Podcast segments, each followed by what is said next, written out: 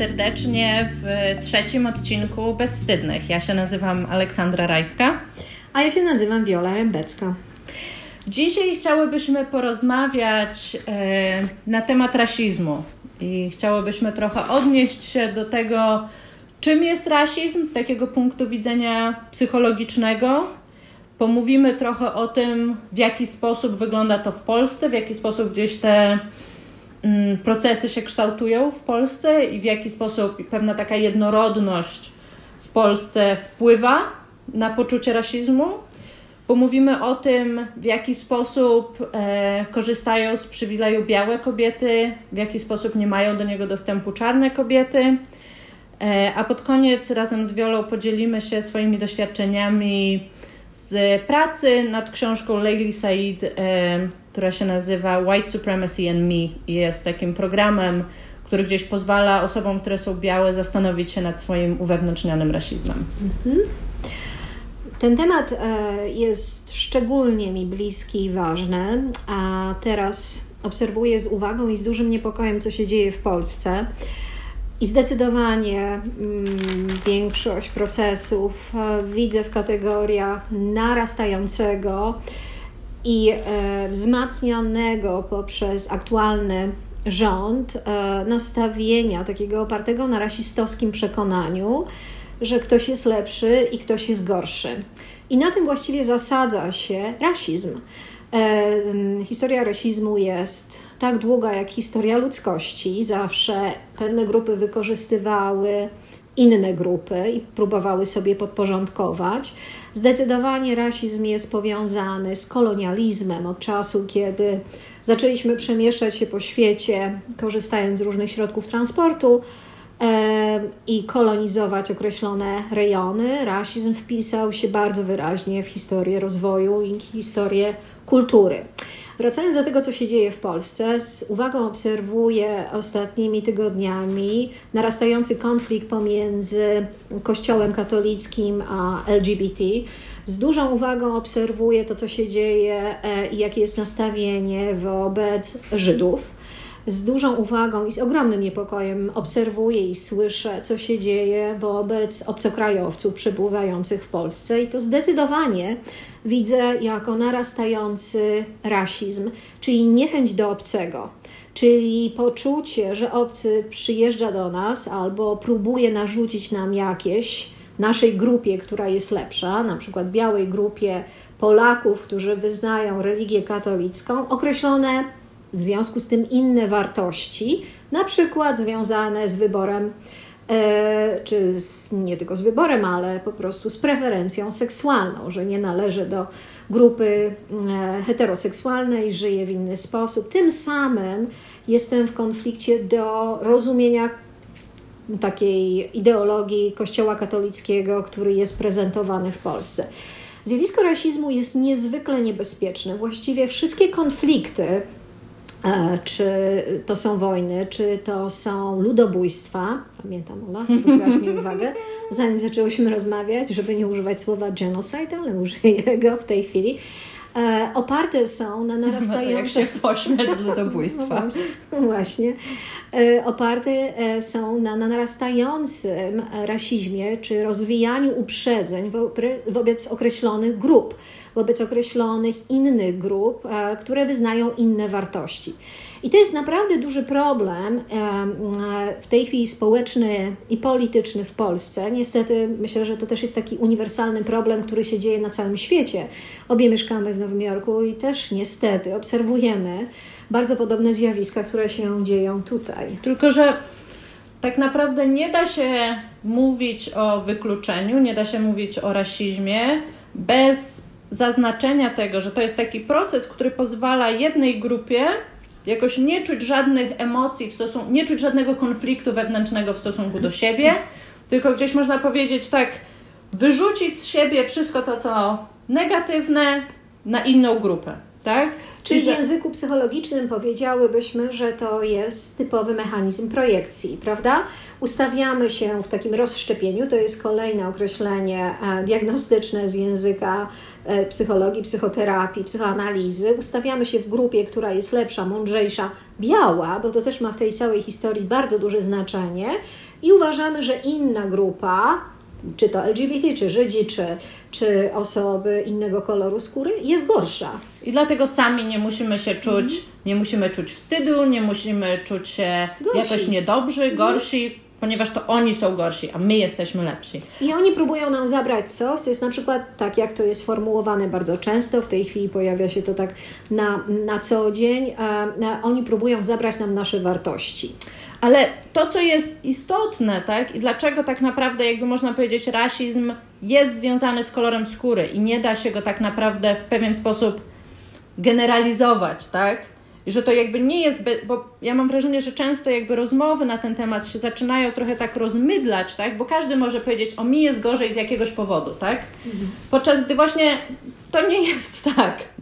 Ja mogę powiedzieć, że mnie boli w różnych momentach to, że jestem kobietą, ma, jest mi mniej płacone, e, jak chcę zwrócić na coś uwagę, to mężczyźni mi tłumaczą, co ja mam do powiedzenia, tak? To mnie boli. Co nie zmienia faktu, że ja mam różnego rodzaju przywileje z tego powodu, że jestem biała, tak? I nie da się mówić o rasizmie, jeśli się nie mówi o przywileju. I mhm. czym jest jakby przywilej? Przywilej to jest taki niewidzialny wiatr w żagle, tak? Jest bardzo wiele osób, które ja znam, z którymi rozmawiałam, które mówią, przecież ja nie mam żadnych przywilei, nie zarabiam dużo, yy, nie mieszkam w dużym mieście, e, nie mam, nie wiem, męża czy żony, nie mam tego, nie mam tamtego, bo bardzo łatwo jest nie zauważyć tego, gdzie właśnie mamy. Każdy z nas ma takie obszary, w których właśnie ma. I często białość to jest dla nas taki niewidzialny przywilej, tak? No właśnie, tutaj e, wejdę Ci w słowo, bo to wydaje mi się jakoś bardzo ważne i bardzo diagnostyczne. Ja robię e, takie osobiste obserwacje, ale też czasami takie prowokacyjne mm, sądy wśród e, znajomych i mniej znajomych. I na przykład e, pytam ludzi, czy uważają, że są rasistami. Parokrotnie zdarzyło mi się wdawać w różnego rodzaju hmm, perturbacje i dyskusje czy kłótnie, na przykład a, używając, social, czy używając Facebooka konkretnie.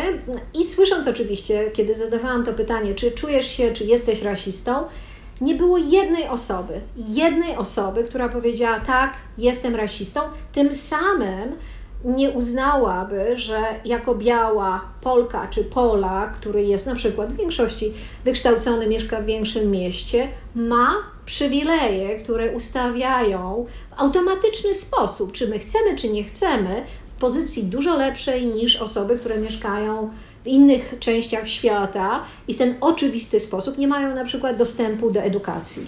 Tylko, że znowu, tak, jakby będziemy też opowiadać właśnie e, pod koniec, będziemy mówić też o jakimś takim swoim procesie tego przyglądania się własnemu rasizmowi. Ale myślę, że to też jakby o czym mówisz, to jest taka rzecz, która gdzieś bardzo często nam towarzyszy, tak? Że nie można być dobrą osobą i być rasistą, tak? Że bycie złą osobą to jest bycie rasistą, bycie dobrą osobą, a ja jestem dobrą osobą, znaczy, że nie jestem rasistką. Jest taki filozof, który e, wydaje mi się, że jest teraz na Stanford i e, on się nazywa Ibrahim Kendi. I on mówił o tym, że jakby rasizm musi zacząć być słowem, które określa, które gdzieś opisuje, które przestaje być oceniający, że można w związku z tym mówić o tym, że coś jest rasistowskie, coś jest rasizmem, bez równocześnie y, dawania ludziom pola do powiedzenia, przecież ja nie jestem rasistą, bo ja jestem dobry, czy jestem dobra, tak? Mhm. I że to, co też jest jakoś istotne, i na czym będziemy się też pochylać dzisiaj, to to, że to nie chodzi o to, że to ja, nie wiem, nie podstawię nogi czarnej kobiecie na ulicy, tak? To nie w tym rzecz. To nie w tym rzecz. E, to nie chodzi o to, że ja będę tutaj jakoś działać przeciwko, ja jako jedna osoba przeciwko innej jednej osobie, tak? To mhm. chodzi o to, że żyjemy w systemie, który jednym sprzyja, a innym podkłada kłody pod nogi. I to jest ta podstawowa kwestia, która decyduje o tym, że osoby, które mają biały kolor skóry, urodziły się w Europie, skupiając się teraz na Polsce, urodziły się w Polsce, mają dużo więcej przywilejów niż inne osoby, inne nacje, które urodziły się w innych, e, na innych terenach.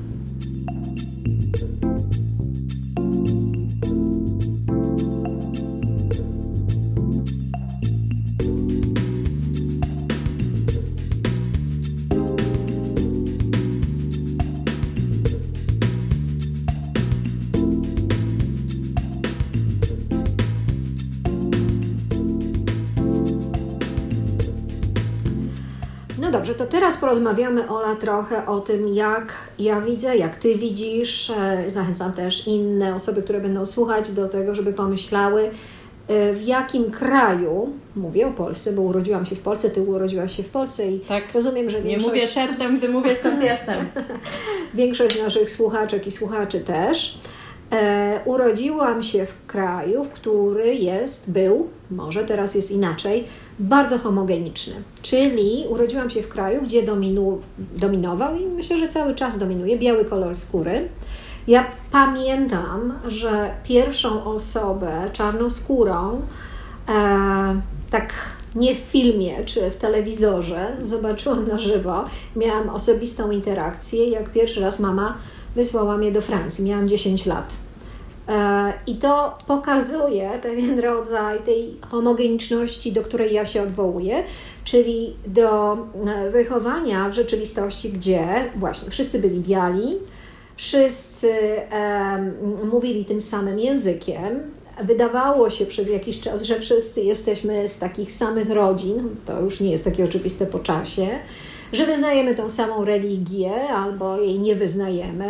Tylko, że natychmiast. E kiedy um, mówimy o homogeniczności, ktoś od razu powie, a przecież jak się jedzie tramwajem w Warszawie, to słychać hiszpański, angielski, słychać francuski, jest dużo języków. Teraz na pewno, ale w latach 80., na które przypada moje dzieciństwo, nie było tej możliwości, chociażby ze względu na to, że był stan wojenny i e, Polska była zamknięta. I w takiej e, atmosferze i w takim klimacie wyrastaliśmy.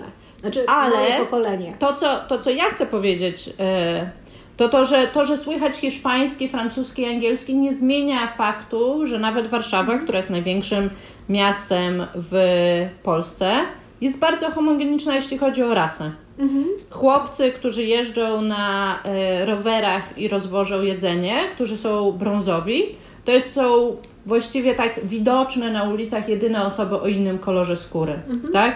Co gdzieś też podkreśla to, że my jesteśmy gdzieś i oni są gdzieś. Oni wykonują jakieś prace, a my wykonujemy jakieś inne mhm. prace.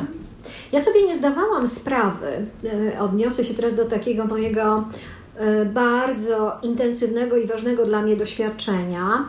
Ja sobie nie zdawałam sprawy z tego, że należę do tej dominującej grupy e, rasistów. Jestem rasistką, ponieważ urodziłam się biała, urodziłam się w określonym systemie, e, zostałam wychowana w określony sposób. Ten sposób opierał się na przekonaniu, że jedni są lepsi, inni są gorsi i to jest w dużej części również związane z kolorem skóry.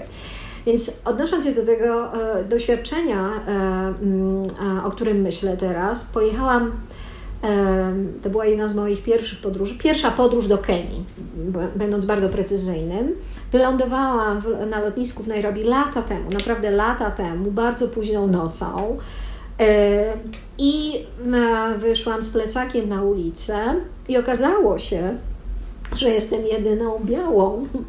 To by było surrealne doświadczenie, takiego znalezienia się w świecie, o którym ja wiedziałam. Wiedziałam, co to jest, gdzie jest Kenia, wiedziałam, kto mieszka w Kenii, fascynowałam się mm, e, pewnymi e, sprawami, które Kenii dotyczyły. To nie była podróż zupełnie w nieznane.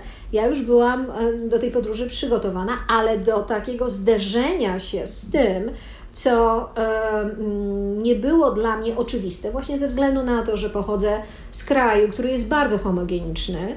Mimo tego, że to też było już po latach wyjeżdżania w różne inne mie miejsca, zderzyłam się z rzeczywistością, w której ja należałam do mniejszości, a nie do większości. To było bardzo intensywne doświadczenie zderzenia się z własnym de facto rasizmem Bo dla mnie kolor miał bardzo taki, powiedziałabym, poetycki wymiar, taki kulturowy, że gdzieś tam jest, ktoś kogoś dręczy, no ale ja oczywiście nie dręczę nikogo, dbam i tam jestem, wykazuję szacunek i inne rzeczy, no to oczywiście ja rasistką nie jestem, ale nie istniało we mnie takie poczucie, czym właściwie, czy, czy głębsze rozumienie, czym ten rasizm jest. A jest między innymi tym, że my nie zauważamy, różnicy między naszym kolorem skóry, który jest biały, i y, osobami, które mają kompletnie inny kolor skóry, ponieważ uważamy na przykład, że to jest nieeleganckie, niegrzeczne albo że to będzie rasistowskie. To jest podstawowa rzecz, którą notujemy widząc kogoś pierwszy, pierwszy raz w życiu. Pierwszą rzeczą, którą zauważamy jest płeć, drugą rzeczą, którą zauważamy jest kolor skóry i o tym nie mówi się głośno. I że tak naprawdę to też jest coś takiego, co em, jakby daje nam znów, tak, przywilej, władzę tego, żeby opisywać świat w jakiś sposób. Um, ja tutaj dodam jedną historię, też taką z, z własnego doświadczenia. E, rozmawiając z bliską mi osobą, która, która jest, ma ciemną skórę, jest pochodzenia niebiałego, czy nie należy do, do białej grupy większościowej. E, usłyszałam takie, taką opowieść e, o, o takim doświadczeniu, że białe osoby często mówią, że nie widzą różnic między kolorami skóry.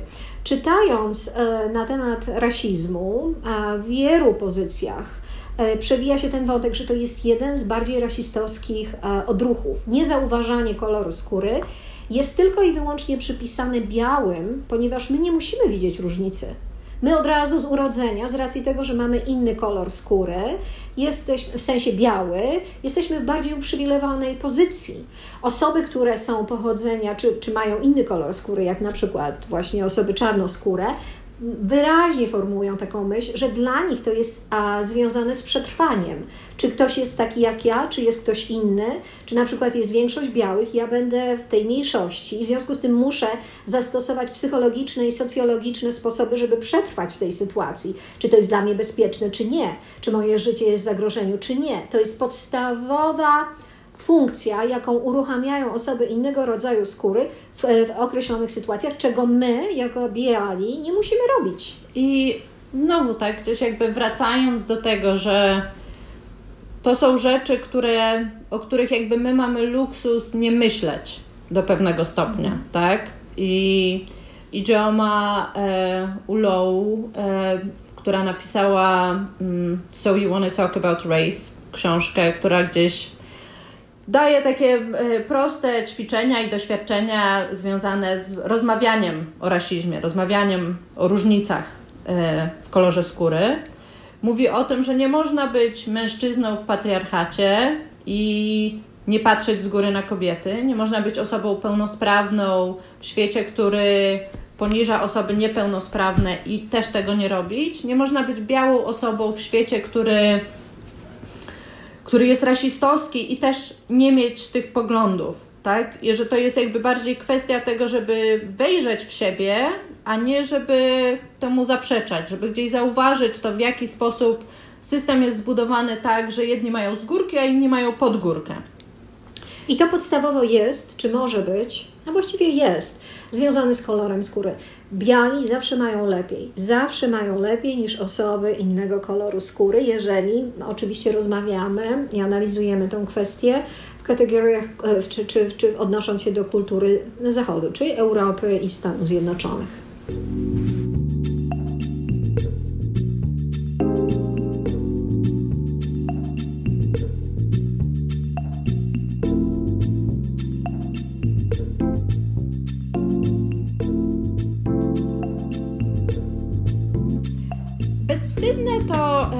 To jest ciekawe, bo chciałam ten segment zacząć od słów ale. Ostatnio ktoś mi zwrócił uwagę na to, że bardzo często zaczynam e, zdania od ale, tak jakbym się od razu już nie zgadzała z czymś. Bezwstydne to podcast, który dotyczy spraw kobiet i feminizmu. I rasa i feminizm to są takie rzeczy, które gdzieś e, są ze sobą związane w taki nierozłączny sposób, tak? Mówiłyśmy życie... o tym w kontekście na przykład trzeciej fali feminizmu, intersekcyjność, czyli odnoszenie się do różnych zjawisk społecznych, czyli jesteśmy feministkami, ale zdecydowanie widzimy kwestie związane z rasizmem i wpływem rasizmu, czyli pewnego konstruktu kulturowego i społecznego na to, y, co to znaczy być kobietą w świecie, który opiera się na zasadach rasistowskich. Tak? I że życie białych kobiet i czarnych kobiet, mimo że jako kobiety podlegają wykluczeniu w patriarchacie, jest bardzo różne. Tak? Czarne kobiety, w zeszłym odcinku rozmawiałyśmy o prawach wyborczych, Czarne kobiety były ostatnimi, które dostały prawa wyborcze. Jako pierwsze prawa wyborcze dostali czarni mężczyźni, później dostały je białe kobiety. Dopiero w latach, i tutaj musiałabym. Chyba to było 60. No, zaraz zobaczymy, bo wszystko tu jest zapisane. E, dopiero. No i nie jest napisane, nie pamiętam. Najpóźniej dostały e, prawa wyborcze e, czarne kobiety, tak? I że myślenie o tym, co to znaczy być białą kobietą, to nie jest myślenie o tym, co to znaczy być kobietą, tak? Że takie jakby myślenie o feminizmie jako o czymś, co ja jestem w stanie w pełni zrozumieć jako biała kobieta, jest gdzieś umniejszaniem tych różnic, o czym mówiłyśmy wcześniej, tak? Ponieważ białe kobiety i Rebecca Traister w swojej książce Good and Mad mówi o tym, że białe kobiety korzystają z dostępu do władzy, korzystają z dostępu do białych mężczyzn, którzy są na samym czubku e, drabiny, tak? To oni mają najwięcej dostępu, to oni mają najwięcej pieniędzy. Białe kobiety, mając braci, mężów, przyjaciół, którzy są białymi, synów, którzy są białymi mężczyznami, mają dużo większy dostęp do tej władzy w przeciwieństwie do czarnych kobiet, tak? I że tak naprawdę gdzieś to się przekłada na jakość życia. W Stanach Zjednoczonych jest yy, prowadzone są badania dotyczące tego, w jaki sposób różne osoby są traktowane w środowiskach medycznych, czyli w szpitalu na przykład, tak? I wiadomo, że ze względu na płeć mężczyźni są traktowani w szpitalach o wiele poważniej. Mężczyzna, jeśli powie, że coś go boli, to pielęgniarka bardzo szybko poda mu coś yy, na yy, uśmierzenie bólu tak? Jeśli kobieta powie to samo, to bardzo często albo dłużej czeka, albo zostanie zignorowana. Jeśli jest to biała kobieta, to wydarzy się to wcześniej. Jeśli jest to czarna kobieta, wydarzy się to dużo później. Mhm. W Stanach Zjednoczonych czarne kobiety są cztery razy, cztery razy częściej giną w połogu. Mhm. W Stanach Zjednoczonych, kraju bardzo wysoko rozwiniętym. Dlatego, że lekarze ignorują to, co czarne kobiety im mówią. Na przykład jest taki stereotyp e, i to ma bardzo taką długotrwałą historię e, tutaj związaną z, z e, niewolnictwem, że czarne kobiety nie odczuwają w ten sam sposób bólu jak białe kobiety. Był taki lekarz, ginekolog, który robił eksperymenty na czarnych kobietach. Nawet jest w Nowym Jorku, nie wiem, może już teraz nie ma, ale był jego pomnik E, bo przyczynił się do rozwoju ginekologii, robiąc e, eksperymenty medyczne, takie same jak robili naziści w, w, w czasie Holokaustu na, na kobietach, właśnie używając do tego mm, czarnych kobiet, jednocześnie przekazując taką wiedzę, która wpisała się w kulturowe myślenie, że czarne kobiety nie czują, co jest absolutnie absurdem. I, może, I znowu tak, jakby jeśli chcemy patrzeć na korzenie takiego myślenia, to to jest takie myślenie, które jest związane z tym, że z jakiegoś powodu widzimy osoby, które są czarne jako gdzieś bliżej zwierząt. Mhm. Tak, że oni się nadają do sportu, oni się nadają do właśnie pracy fizycznej, albo do tego, żeby takie na nich patrzeć, ale właśnie tak patrzeć nie jak na ludzi, tylko jak na modelki, modeli. Mhm, tak? Jak na rzecz. To jest bardzo silny kulturowy konstrukt, patrząc na osoby czarne, skórę, że patrzymy na nie e, przez pryzmat przedmiotu, a nie podmiotu. My nie widzimy osoby, tylko widzimy pewną jej wartość albo brak wartości. To w zależności od tego, czego akurat dotyczy to nasze patrzenie, tak? Że na przykład czarne kobiety są piękne, albo czarni mężczyźni są niezwykle atletycznie zbudowani i to się może po, podobać. I to jest też takie uprzedmiotawianie e, i też seksualizowanie osób e, o tym kolorze skóry. To jest przejaw e, rasizmu oczywiście. Ma to swoją długą znowu historię związaną z kolonializmem i z niewolnictwem. I że to nie jest, można powiedzieć, że feminizm, tak, tak bardzo jak lubimy się pod nim podpisywać, nie jest wolny Absolutnie. od tych, nie jest wolny od tych stereotypów, nie jest wolny od tego myślenia.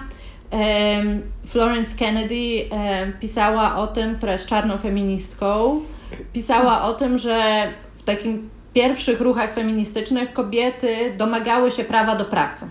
Podczas gdy czarne kobiety od zawsze pracowały. Mhm. Prawa do pracy nie musiały się domagać. domagać tak? To białe kobiety były w domu, utrzymywane przez mężczyzn i domagały się prawa do I tego, żeby z tego. służbę też. Domagały się tego, żeby z tego domu wyjść. Tak? Czarne kobiety zawsze pracowały, tak? Więc trochę o czyich prawach mówimy, kiedy mówimy o prawach kobiet. Mhm i o pewnym dostępie. To jest znowu y, to, co powiedziałaś, myślę, że jest szalenie ważne, bo to znowu o, mm, e, w taki, powiedziałabym, szerszy, kulturowy sposób kieruje naszą uwagę do tego, że my mamy tendencję do zrównywania wszystkich i patrzenia, że wszystkie kobiety mają tak samo, wszyscy mężczyźni tak samo. Otóż nie, tak samo jak nie mamy takiego samego koloru skóry i widzenie tych różnic, że na przykład osoby czarnoskóre mają kompletnie inny rodzaj doświadczenia, mają inny rodzaj historii, e, której jest bardzo dużo, walki o to, żeby przetrwać, tylko dlatego, bo to jest bardzo ważne, tylko dlatego, że jest się innego koloru skóry. My oczywiście możemy, e, możemy mówić, że walczymy o nasze prawa do tego, żeby prezentować nasze wybory seksualne, do tego, żeby pracować, mieć takie same mm, e, zasoby finansowe jak mężczyźni itd., tak itd., tak ale to jest kompletnie inne doświadczenie, kiedy musimy udowadniać światu, że nasza egzystencja w tym świecie jest podstawowo zasadna tylko dlatego, że mamy taki, a nie inny kolor skóry. E, I tutaj może chwilę opowiemy o takim, takiej grupie roboczej, w mhm. której byłyśmy razem z Wiolą. E, to jest grupa, która e, opiera się na książce Layli Said, która napisała książkę pod tytułem White Supremacy and Me, która jest takim, e, zaczęła się od takiego programu i takiej rozmowy na temat rasizmu z białymi ludźmi, tak? Ponieważ jakby znowu chodzi o to, że gdzieś jakby warto jest patrzeć na swoją białość, tak samo jak patrzymy na czyjąś cza czarność, tak? Ponieważ można powiedzieć, często zakładamy, że człowiek to jest biały człowiek i że białość to jest niewidzialna, że biały to jest żaden kolor skóry, czarny to kolor skóry. Ale biały, no to zwykły, tak? To żaden. No, to jest oczywiste, właśnie to jest, ale to jest ta homogeniczność, o której dzisiaj cały czas mówimy, prawda? Że my nie musimy widzieć innego koloru skóry, bo właściwie to jest oczywiste, że dominujący i wszędzie oczywisty jest biały kolor skóry.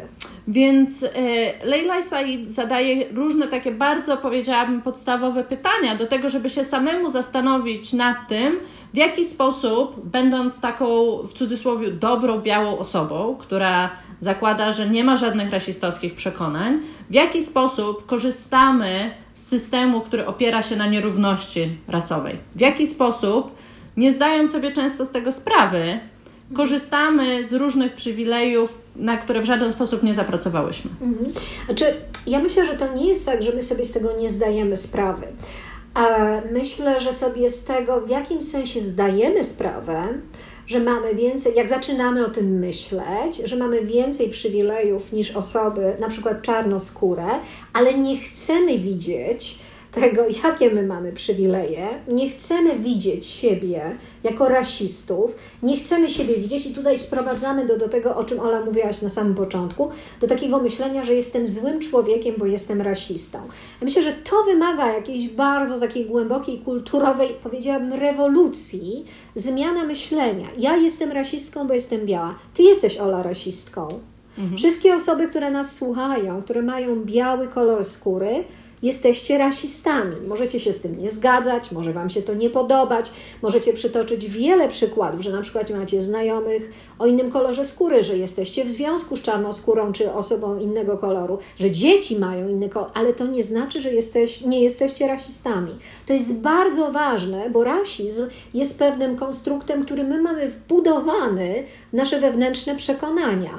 I tylko świadomość, że tak jest, może pozwalać nam, tak mówi o tym między innymi Leila i tak e, o tym dyskutowałyśmy przez parę miesięcy z innymi białymi terapeutkami, bo akurat ta nasza grupa e, to jest grupa terapeutek, które pracują, pracując w Nowym Jorku, pracując w Stanach, pracujemy z osobami różnego koloru skóry. I to jest ta różnica zasadnicza też wobec, mm, rozumiem, że wobec osób, które pracują w homogenicznych środowiskach, tak jak w Polsce w większości, ale to nie znaczy, że my mamy nie pracować, będąc w homogenicznej rzeczywistości, nad swoim rasizmem, bo on się też przekłada później na przykład na stosunek do LGBT, do Żydów i tak dalej, i tak dalej. Więc jesteśmy rasistami, czy nam się to podoba, czy nie. No ja rozumiem, że to się podobać jako samo zjawisko nie może, ale to nie znaczy, że to jest złe w sensie takim, jaki my temu przypisujemy. To bardziej jest kwestia tego, że gdzieś Mam poczucie, że my chcemy zaprosić do takiego myślenia o sobie w jakiś sposób, który jest wielowymiarowy, który też zakłada, że przyglądamy się tym częściom siebie, które nam się nie podobają i tak jak zawsze zachęcamy Was do tego, żebyście odpisali, odpisały z Waszymi myślami, Waszymi komentarzami, e, tym, co Wam się podoba i nie podoba w tym, co mówiłyśmy. E, jak zawsze jesteśmy bardzo ciekawe tego, co macie nam do powiedzenia, bo też zdajemy sobie sprawę z tego, że to jest taki temat, który jest trudny, skomplikowany i mhm. też nie chodzi o to, żeby go na siłę upraszczać, bo nic tutaj do uproszczenia nie ma i rzeczy mogą być po prostu skomplikowane. Zdecydowanie ten odcinek jest, a, a, ja te, to co mówię, adresuję do osób, w taki sposób, żeby zachęcać do myślenia, szczególnie teraz w tych trudnych czasach, gdzie promuje się jeden właściwy, najlepszy, nie boję się tego sformułować, ten biały sposób myślenia. Muszę być biała, muszę być katolikiem, muszę wyznawać polskie wartości, wszystko co inne jest zagrażające. To jest rasizm w czystej postaci. Na tym y, zakończymy, ale nigdy nie kończymy y, słuchać Was i jesteśmy ciekawe tego, co, co Wy nam chcecie powiedzieć na ten temat. Do usłyszenia y, we wrześniu. Do zobac- no, nie do zobaczenia, jeszcze nie do zobaczenia, ale do usłyszenia w następnym miesiącu. Pozdrawiamy. Pa.